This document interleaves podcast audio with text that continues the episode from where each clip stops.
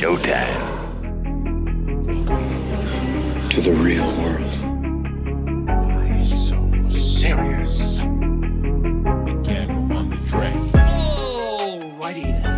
I'm ready for my close-up. Alright, alright, alright. Sebab Hmm. uh, saya tahu barang ni aku dah keluar ah, waktu tu pun modal saya ada 2200 saja dalam poket. Itulah nak beli barang anak. Okey. Ah, di 2200 tu uh, saya korbankan. Semua kau guna. Semua saya guna. Bagi kat Badil. Ah, saya kat all in lah orang real. Pergi kat Pak Din, saya bawa balik barang. Alhamdulillah saya buat saya, sebab saya dah buat uh, kajian 2 minggu ke 3 minggu sebelum. Hmm. Di first day tu dah habis jual. Hmm. Barang yang 2200 dia habis. Semua dijual pada Oh, oh, du- 2200 ringgit tu package. oh, ringgit. Okey. Hmm, ringgit 2200 ringgit package. First day dah habis. Okey. Ah, first day tu malam saya fikir, ini gila. You are now listening to Big Ads, Big Story Podcast. Okey guys, kembali lagi kita di dalam uh, Big Big Story Podcast untuk uh, episod yang kedua uh, bersama dengan King Yen. So kali ni kita nak cerita lagi dalam lagi pasal pengalaman bisnes dia. So Yin, Hmm. lepas kau berniaga burger semua, lepas tu kau berniaga apa pula? Eh, saya umur 25, uh, mak saya ada ambil satu kedai makan lah, di Okey. Puncak Eleh lah. Okey. Jadi sam, uh, saya dekat situ selama 2 tahun. Lepas tu Kira mak kau punya kat Ceras Indah, betul ada satu lagi kat Puncak Jalil. Ah, betul. Okey. Ah, itu banyak juga saya belajar sebenarnya dekat Puncak Eleh. Yang tu saya korang start seorang-seorang lah. Hmm? Yang tu kau jaga seorang-seorang Ah lah. tak dengan wife lah. Okey. Ah dengan dengan wife jaga kat situ dengan mak pun sama. Ah cuma mak banyak fokus pada ceras indah, saya banyak fokus pada pada situ lah. Okay. Ah meniaga kedai Thailand, fully kedai Thailand. Ah tu first time lah. So Dua- dua- bu- buka petang. uh, buka pukul 4 habis pukul 2 pagi ataupun 4 pagi lah. Okey. Uh, kat situ lah. And then kat situ juga banyak belajar. Dia uh, banyak juga saya proses SOP, sistem, hmm. semua Hmm. kami tak ada. Hmm. Jadi bukan bankrupt lah. Tapi dikatakan kami uh, lepaskan mana yang rasa kami tak mampu nak kawal lah. Hmm. Ha, itu yang saya boleh So kau nampak decide untuk tutup. untuk tak jual. Oh jual bisnes tu lah. Jual bisnes tu. Ha, Okey. kepada uh, cousin mak ah. apa apa pengajaran daripada kau buka bisnes tu hari tu? dia pengajaran yang buka situ Apa apa cabaran dia eh? cabaran dia buka banyak bisnes? kepada staff lah.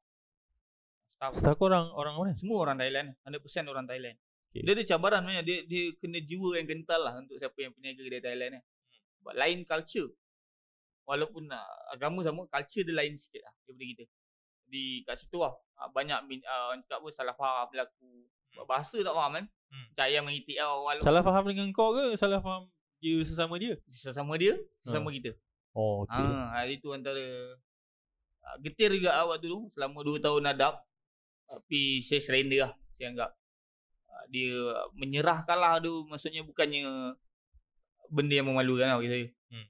kita tutup ba- dia akan ganggu pada tekanan mental dengan fizikal kita lah Mak kau cakap apa masa tu? Ah, waktu tu mak cakap kita let go lah. Okey. Ah, atas pengalaman mak rasa tak boleh tak boleh lagi ni Eh pergi lah. kita tak kita tak mampu kedai boleh pergi Hmm. kedai saya uh, viral juga sebenarnya Hmm. start uh, package cakap RM39.90 tu kat situ Hmm. hmm. ah selama 2 tahun lah saya ulang- ni try dengan mak and then umur saya 27 saya dah balik ke kedai restoran mangku lah di Ceras Indah lah. back Okay. to basic lah okay. So aku first time jumpa kau dekat Ceras Indah lah Ceras Indah, kan. betul. Kedai yang kedai yang uh, dekat Ceras Indah lah bukan dekat Puncak Jalan kan. Mhm. Okey, uh, orang kata kalau meniaga kedai Thailand ni, kadang-kadang tukang masak boleh jadi lagi garang daripada bos, betul lah. betul betul Ya, betul So kau, kau pernah bergaduh dengan tukang masak kau? ah kita tukang masak ah, dia punya tahap sampai kita ada 5 orang tukang masak waktu tu Satu masa satu masa ah tu kita punya peak lah supaya sehari ada lebih kurang 200 ke 300 ekor ikan ya? seorang cakap orang lah. susah ni, lima orang boleh jaga. dia sat- yang yang kita jaga adalah head chef. Ah, itu yang Oh, selalunya okay, so bos bukan, tu semua ni bukan sama level lah. lah. Ah, bukan sama level lah. Head, Head chef buat apa?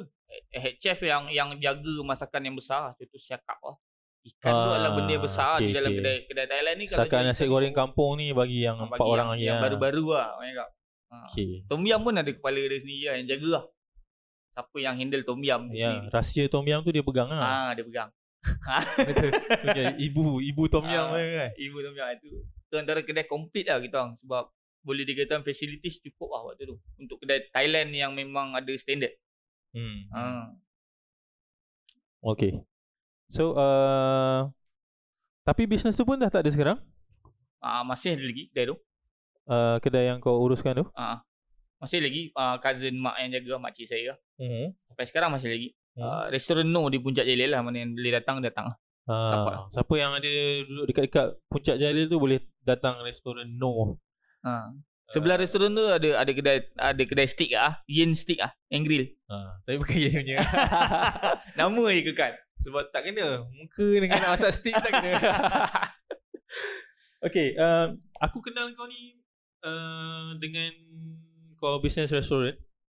Selepas daripada tu, aku nampak kau tak pernah ada produk sendiri pun business. Mana-mana business yang laju kau buat ni pun sebenarnya kau jual produk orang. So boleh kaya ke jual produk orang? uh, dia uh, depends lah kerajinan kita juga lah. Hmm. Tapi bagi saya jual produk orang ni lagi best lah daripada buat produk sendiri lah. Ha, dia Kenapa? punya headache dia lain lah. Ha, headache pada buat brand saya pernah buat cuba untuk buat produk Cuba buat produk sendiri sendiri. kan? Cuba. Lepas tu? Ah, macam-macam kak saya buat. Ah, ah, lebih ah, Apa ubat kurus? buat kurus lah. Saya Ubat buat kurus ada? ada. Ha, di ubat kurus ada untuk rambut ada sebab uh, start saya umur 27 saya dah start meniaga kedai barber lah. okay. Ha, kat situ lah buat format sendiri lah apa semua. Susah lah sebenarnya nak buat brand ni.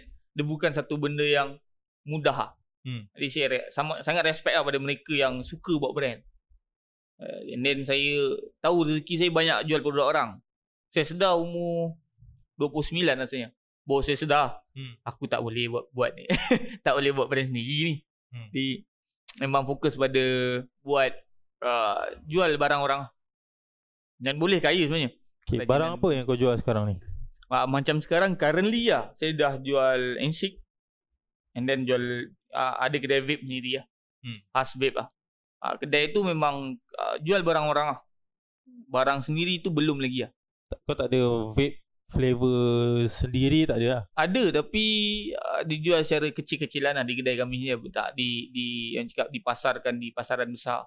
Oh, okay. Uh, So, uh, aku memang dah kenal kau lah tapi mungkin ada yang tak tahu. Uh, sekarang ni apa bisnes yang kau ada? Apa bisnes yang kau tengah run? Tengaran uh, kedai gunting rambut dan juga uh, kedai vape lah. Dua ni je lah yang saya fokuskan lah.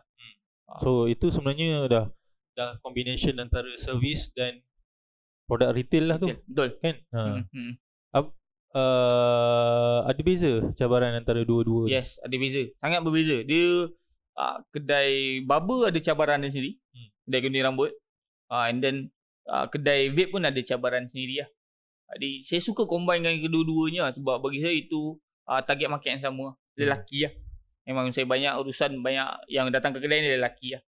Uh, yang mana gunting rambut, yang mana Hmm. juga isap vape lah. Hmm. Uh, Tapi Betul. dua-dua pun aku aku rasa lah eh, tak tahu lah betul ke tak. Uh, dua-dua pun aku rasa memerlukan uh, customer service yang tip top lah. Betul. Kan? Sebab dulu aku aku pernah lah nak cuba isap vape vape pakai mod lah. mod tu lah kan. Lama. Ada kedai vape kan kau masuk dia pandang kau atas bawah kan macam tak tak pernah nampak budak ni kan siapa ni kan macam kita nak cek gaduh kan padahal kita nak pergi beli barang dia kan dan so dia, ki- kita terasa macam asing sangat masuk kedai ni sebab dia dah ada orang-orang dia yang lepak kedai dia aku keluar "Ah." Betul betul lah. Dulu lah saya pun ha dia macam eh, eksklusif gila nak isap vape kan apa hal susah agak ni kan ha.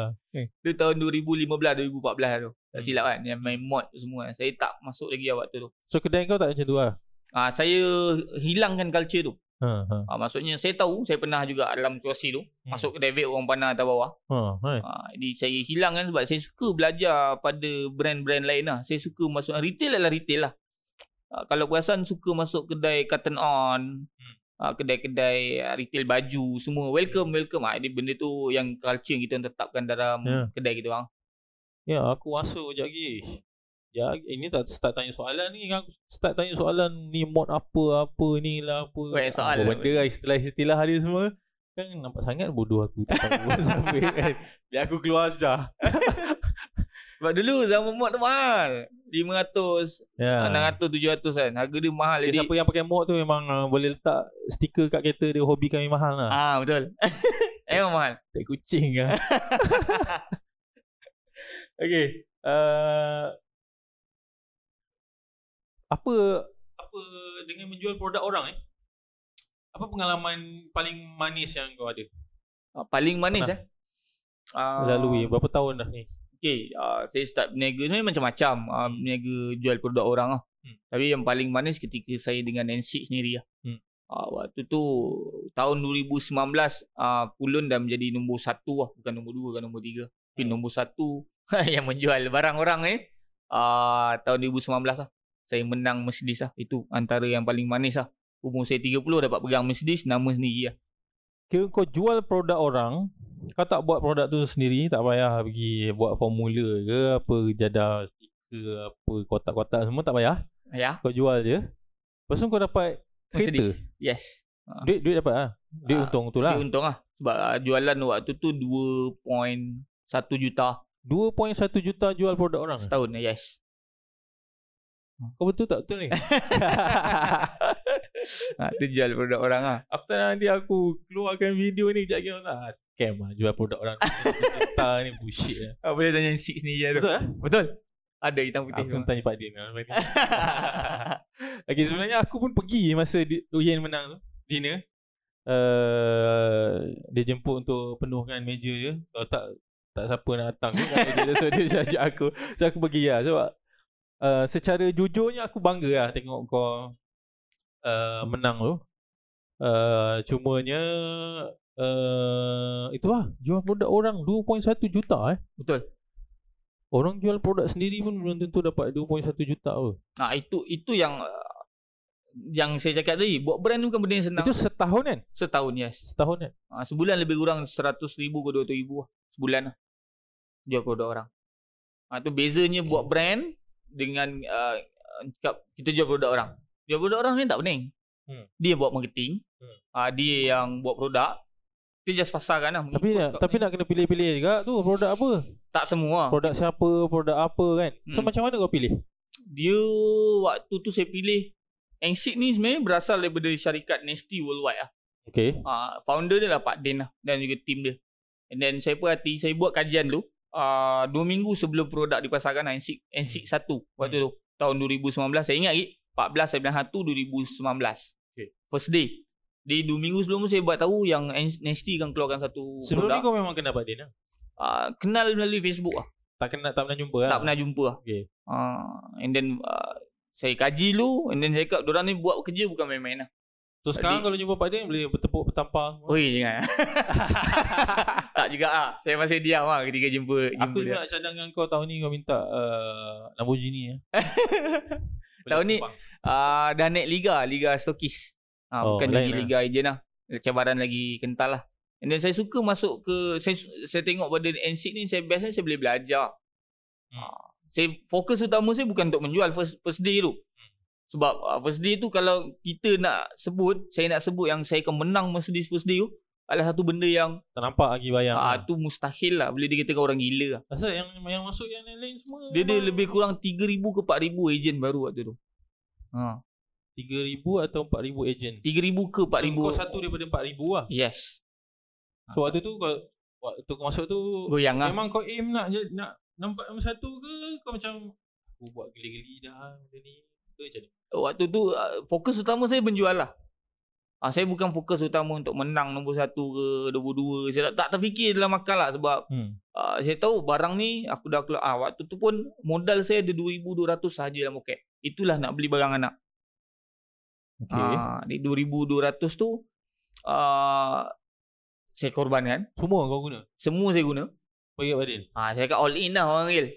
Lagi kat Pak Din, saya bawa balik barang. Alhamdulillah, saya buat saya, sebab saya dah buat uh, kajian 2 minggu ke 3 minggu sebelum. Hmm. Di first day tu dah habis jual.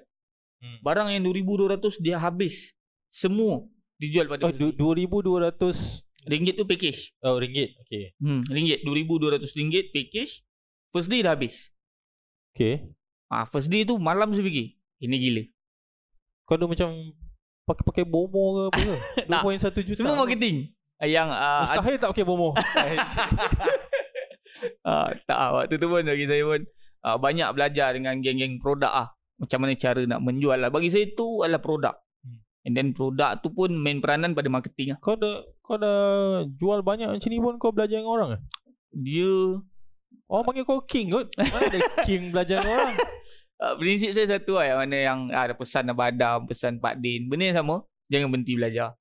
Ah, tu yang saya pegang lah sampai sekarang. Okay. Kat tahap mana pun jangan berhenti lah. Waktu kita rasa kita dah cukup pandai tu adalah waktu kita gagal. Kalau lah. nama kau dah king pun kena belajar kat. Kena belajar. Ah, Okay. Jual barang orang ni tu lah. Banyak kena belajar lagi lah. So kereta masih ada lagi sekarang ah? Masih lagi. Okay lah Banyak kali nak jual. Kau dengar Pak Din Nak jual kereta Dia aduh Pak Din je tahu Saya pun pernah call Pak Din Saya nak jual Pak Din kereta ni Sebab bagi saya uh, Saya nak nak nak cash lah Tapi tak Tapi handsome apa Naik mas Betul. Si 250 eh uh, Tak C200 Si uh, 200 Dia, dia, dia Naik punya Si 200 Buka tingkap Tak tangan kat luar macam ni Kalau kalau bujang handsome lah ha. Kalau kahwin letak tangan luar Kena tarik telinga lah Tak tangan tiba-tiba Lo akan panggil ayah Ayah kan? okay, Tak handsome dah Tak handsome dah Okay, okay. Aku saja nak test tu kesetiaan dia tu. Tapi ni, Alhamdulillah lah. Di depan kamera nampak setia lah. okay. Itu pengalaman manis. mm-hmm. Uh, pengalaman pahit. Apa pengalaman pahit sepanjang meniaga kan? Daripada zaman burger, uh, daripada zaman kau tolong mak kau ke sampai sekarang. Apa pengalaman pahit? Dia satu lah Yang saya selalu pegang lah Tu saya kat tadi uh, Kenapa kita kena selalu belajar uh, Banyaknya saya Boleh dikatakan Gagal dalam bisnes Satu lah Overconfident lah Uh, and then saya suka buat uh, rumusan melalui congak di atas kertas. Okay. Ha, maksudnya semu- kita sebelum berniaga kalau perasan berniaga-berniaga kecil dia akan kira untung dulu. Okey. Ha, dia akan Kira kira, kalau jadi je. kalau jadi je. Hmm. Ha, itu silap saya kat situ. Lepas tu Saya- dah, dah, dah rasa macam duit tu dalam poket dah ha. Ha. Maksudnya kita dah kira congak kalau modal RM10,000 mesti untung RM20,000 lah. ha. Ha, itu saya rasa pengalaman pahit saya. Saya banyak kali jadi sampai betul-betul sedar kan kau. sedar saya dah ha, kerugian hampir RM200,000 Kau buat apa tu? Habis apa? Ah, waktu PKP satu.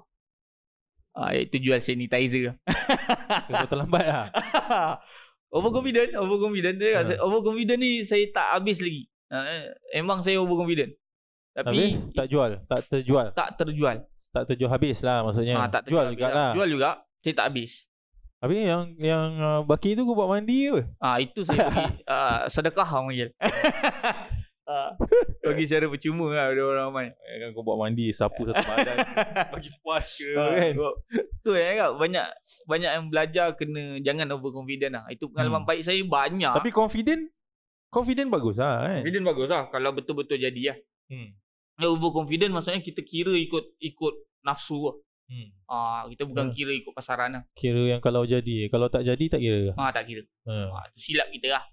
Jangan apatah lagi Kalau follower kita ramai Ah. Orang panggil kita King Yin Ah. Takkan kini buat bisnes tak jadi.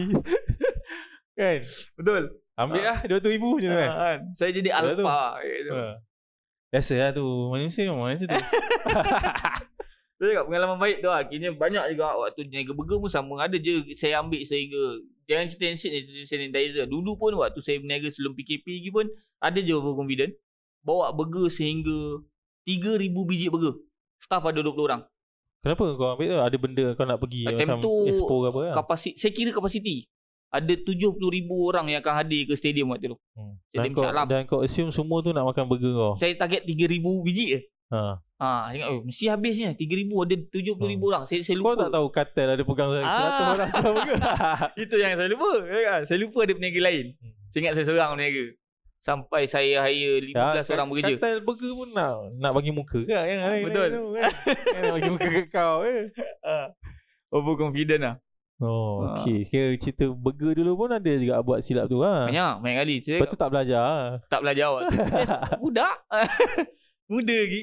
Anggap benda tu adalah perkara biasa. Umur kau sekarang apa ya? Saya umur tahun ni 31 lah. 30 lah. Kalau bulan 9 baru masuk 31 lah. Hmm, nampak ah. Ha. Ha.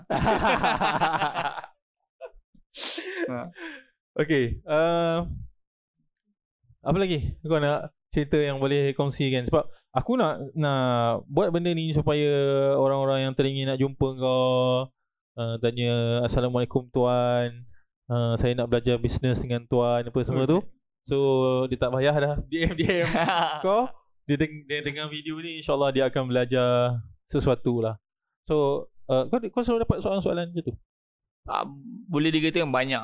Hmm. Maksud apa selalu dia saya tanya start orang kenal pun tahun 2016 lah. hmm. Ah 2016 banyak juga soalan-soalan tentang bisnes apa semua tu. Jadi ah, kebanyakannya kalau ada yang tengok ni dia tahu lah ah, saya akan reply lah. Hmm. Ah, itu yang saya ikut daripada Gary Selalunya dia Vee tanya ni. apa? eh? Banyak juga tanya tentang ah, cara nak buat bisnes ataupun bisnes apa yang sedang hit. Ah tu yang saya susah. Orang ingat saya Alin Ujung.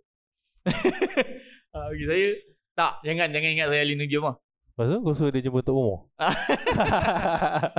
Ah, bagi saya, ah, saya suka tengok pada market. Maksudnya kaji balik lah. hmm. Ha, itu yang saya ajar. Hmm. Maksudnya siapa yang baru nak start bisnes kaji dulu market sekitar kita kawan-kawan kita Hmm. dengan penduduk sekitar ataupun ne- kalau kita duduk kat area ceras tu dominat tak barang ni. Ya sebab uh, Ya sekarang ni zaman uh, PKP Lepas PKP PKP Lepas PKP PKP ni Ha. Aku rasa yang yang fresh grad pun susah nak cari kerja Yang kerja pun dah kena berhenti kerja Ataupun kena potong gaji ke semua ke So diorang nak cak Nak uh, Alternatifnya ialah Bisnes. Dia orang nak cari duit dengan uh, menjual ataupun berniaga lah. Kalaupun buka bu, kalaupun bukan buka bisnes. So dia nak menjual kan. Uh, apa nasihat kau pada orang-orang yang nak nak start berniaga something lah. Faham. Kalau uh, zaman uh, PKP lah sekarang kan. Uh, so saya cakap saya suka kaji. Tengok balik pada sejarah PKP 1. Hmm. Apa yang hit? Iaitu delivery online. Hmm. Uh, kat situ pun dah nampak. Jadi uh, kebanyakan orang yang tanya saya cakap fokus on delivery. Hmm. Fokus on uh, makanan. Benda yang mudah dijual. Hari ni kita ambil order, esok kita buat, esok kita hantar. Hmm. Uh, orang cakap uh, kalau cost tu ataupun risiko tu low lah sangat-sangat low lah. Kita based on order. Ha, kalau nak start bisnes sekarang, mana yang kena buang kerja ke, mana yang baru nak start berniaga ke, cari something yang on delivery. Yang boleh buka, Hmm. yang boleh buat kat rumah. Tak perlu buka Boleh kedai. postage semua. Ha, Ha. postage apa semua tu lah. Cari benda yang online lah. Kita gunakan apa yang ada kat tangan. Kau waktu PKP ni ada efek bisnes kau? Efek pada kedai barber. lah. Ha, barber saya akan tutup lah. Confirm. Barber tak boleh buka kan nanti? Tak boleh. Ni, uh, lockdown ni. Jadi kesian juga pada barber kalau jangka macam PKP 1 jadinya kat PKP 3 ni uh, sehingga 3 bulan 90 hari diorang tak ada sumber pendapatan lah. Ha, tu dia cakap sediakan payung lah sebelum hujan eh. Sebab tu saya suka pada uh, pelbagai bisnes. Hmm. Hmm. Bila option 1 tak ada, option 2 dia. Kita masih lagi boleh survive lah. Ha, tu sekarang punya cara bisnes siapa yang nak jadi usahawan dia kena ada alternatif lah orang panggil. Kena ada pelbagai sumber lah. Hmm. So kau ada kedai vape, ada barber, so barber tak boleh buka pun at least kau kedai, ada kedai vape. Hmm. Kalau tutup dua-dua pun saya masih ada lagi kedai makan family lah. Ha, Okay, kena ada lah. faham, faham. Okay, uh, berapa minit lah? Okay, uh, aku nak tahu cerita yang terbaru ni. uh, baru-baru ni, King Yen ni, ada sesuatu yang terjadi pada dia. Aku tak tahu, kau ada post dalam Facebook? tak ada, tak ada, Post kat mana-mana tak ada lah. tak ada. Setakat Hmm. ni tak ada. Sebab Ni tu kalau kau- kalau berita ni eksklusif lah untuk BX lah. Sebab tu korang jangan percaya ingat yang orang yang post dalam Facebook semua tu. Hmm. Ada banyak lagi benda yang terjadi tak di post dalam tu. Hmm. Betul ya? Yang betul. Eh? Yang tak boleh dia ceritakan. lah. Okay. Uh, macam mana aku nak start cerita ni? Okay, dia macam ni. Bagi kau start lah. Ah, Okey. Dia sebenarnya saya tak cerita memang ah, itu salah satu perangai saya. Hmm. Hmm. Apa saja yang terjadi, apa saja yang saya rasa, memang saya pen- pendam ataupun diam lah. Hmm. Ah, saya kena raid waktu berapa hari eh sebelum puasa? Eh sebelum raya. Lima hari. Lima hari sebelum raya. Saya ada buka tu cakap, bisnes ni kena tengok pada ah, tak semua bisnes yang boleh dibuat ni adalah ah, orang cakap boleh dibuat lah ada juga sebenarnya kena lalui uh, cakap jalan-jalan yang betul lah. Dia jual mercun. First day puasa dah buka ah. Okay. Ha, saya pernah jual me- mercun pada tahun 2015. Waktu tu habis dia jual. Rasa confident tu ada. Oh, sebelum ni kau dah pernah jual. Tak pernah jual. Tapi online sahaja. Saya tak buka kedai. Tak buka meja lah. Online lagi senang nak orang nak detect apa. Ah, tapi uh, orang cakap barang tu sikit. Saya ambil dalam Oh. oh. modal dalam RM2,000 lah. Tapi ada jual benda salah tak? Ha, masa tu. Waktu tu masa ada tu. lah. Ada juga. Ada juga. Oh, okay. Ha, tapi buka meja ni lain law dia. Sebab saya ingat sama macam mana online. Oh, Bukan first time lah kau Ah, meniaga bukan first mercun. time. lah. Ah, di second time saya meniaga, saya letak semua barang atas meja. Ah itu salah saya lah. Hmm. Ah, maksudnya yang dalam lesen ada pop-pop dan bunga pisah saja. Okey. Saya pergi letak macam Tapi tak style lah jual pop-pop. ah. Jangan nak jual pop-pop. Nanti orang kata abang pop-pop. ah. Tak style lah. style lah. Dia saya Tak letak nak orang semua panggil abang thunderclap ke. abang macam bola ke kan. Ah. Ada ada muka sikit kan. Betul. Takkan lah post kat Facebook bergambar Pop-pop, dengan kan? macam pop-pop. Kan? Sepah rumah kan Oh. memang semua pop-pop tu. dia. Ah, dia overconfident. So? Jadi ah Oh, beberapa hari display sebelum semua. raya, Kau display semua atas meja. Semua atas meja. Ah, mercun yang terlarang pun saya letak Tak, atas Ah, halal meja. yang tak halal semua kau letak atas meja. Semua letak atas meja. Okey lah. Ah, tu silap saya lah. Nak polis kan. So Ah, kira kan? ingat kebal lah. Ingat kebal sangat. Okey. Okay. Rupanya tak. Jadi Apa malam yang tu jadi? saya dengan uh, partner Anas duduk masuk lokap. Kau dengar eh? Ni Ah. eksklusif aku cerita kat sini sebab dia tak cerita kat Facebook dia. King Yen masuk lokap bro. Hampir-hampir beraya dengan lokap lah. Dua hari alam. Kalau tak aku rasa takbir raya paling sedih sekali tahun ni lah kat untuk Ah. dia.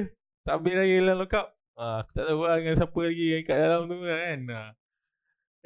Banyak ah liku-liku yang saya hadap waktu bulan puasa dengan raya ni ah.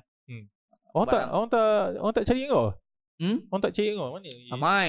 Eh. Amai mencari tiba-tiba Tiba hilang. hilang, eh. Ha. Sebab saya tak ada kos apa. Saya kena waktu malam. Waktu malam semua barang kena angkut, meja kena kemas, pergi balai, tutup-tutup masuk lokap. Okey, cuba cerita waktu-waktu kena tu macam mana boleh kena? Waktu Tak boleh kena lari tu je. Hmm? Tak boleh lari je.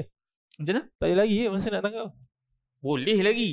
Ha. Tapi sebab yang buka depan kedai sendiri, Ha. nak lari mana? Datang balik eh. Ha, Kereta tak boleh. tinggal. Kereta Ha. ada stiker NC semua. Ah.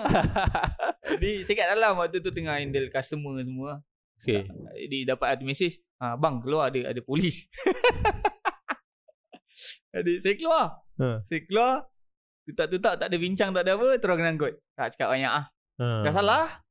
Tak kata nak lawan. Saya pergi. Saya ingat boleh orang cakap boleh uh, bincang ke ya. Tahu-tahu kena reman. Lepas tu barang semua kau masuk kereta. Uh, barang di uh, masuk kita lah. Eh, barang- semua.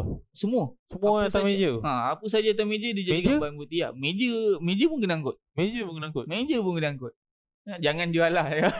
Kira sebelum kau jual ni kau tak terbayang pernah uh, akan kena macam ni ya? Ah, Ada terbayang tapi saya tak sangka teruk ni ah. Sampai kena masuk lokap bagai kan.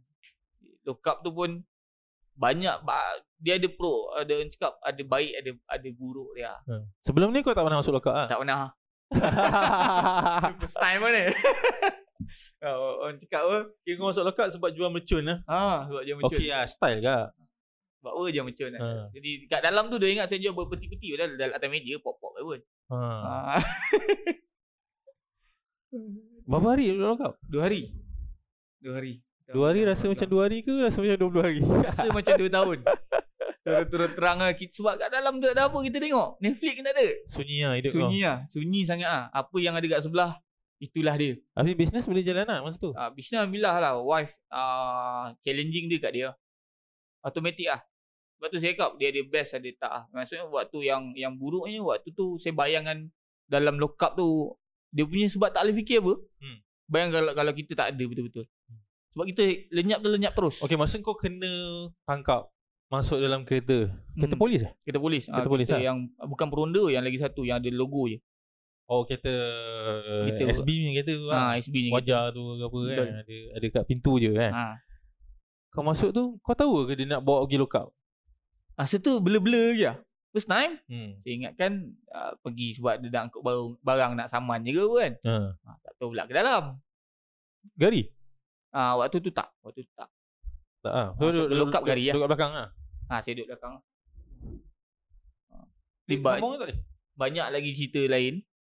Hmm. Sambung eh episod ketiga. Aku bagi teaser je dulu. Kita sambung uh, sebab panjang cerita dengan Ian ni. So kita sambung uh, episod ketiga pula. Mungkin kita boleh panggil sekali uh, dia punya uh, Partner in pandai crime. crime. crime dia. Uh, Ana sekali untuk ceritakan pengalaman masuk lokap ya. So kita jumpa di episod yang ketiga.